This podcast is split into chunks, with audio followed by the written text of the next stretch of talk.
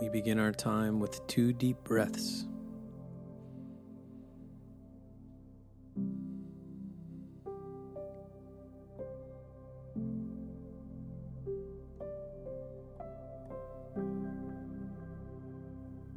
Now let's read our passage for today Proverbs 14 21 through 22.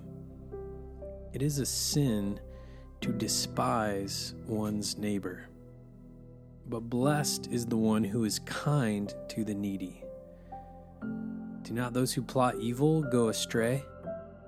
But those who plan what is good find love and faithfulness. In Proverbs 11:25, a generous person will prosper. Whoever refreshes others will be refreshed.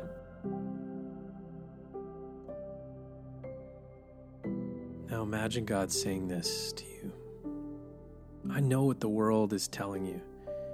It's been trying to convince you that you have to prove your worth and your value. In the eyes of the world, the people with value are those who get ahead or have good looks or a huge following on social media.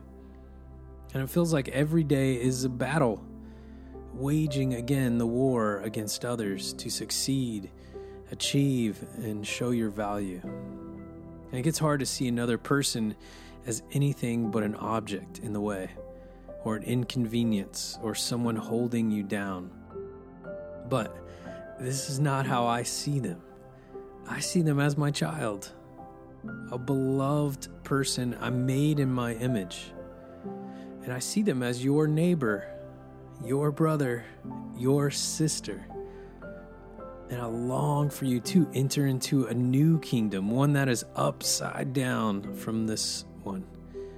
In this kingdom, you, do, you don't have to prove your worth and value.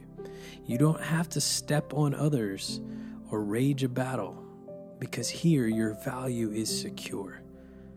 This kingdom is not scarce with resources. You don't have to scratch and claw. I provide everything you need in abundance. So step out of the kingdom of this world and step into my kingdom. And you can see others how I see them.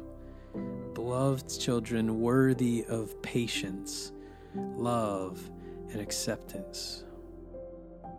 Today, be kind to each person you come in contact with, understanding they are in need of this same kingdom. They are in need of someone telling them their true identity.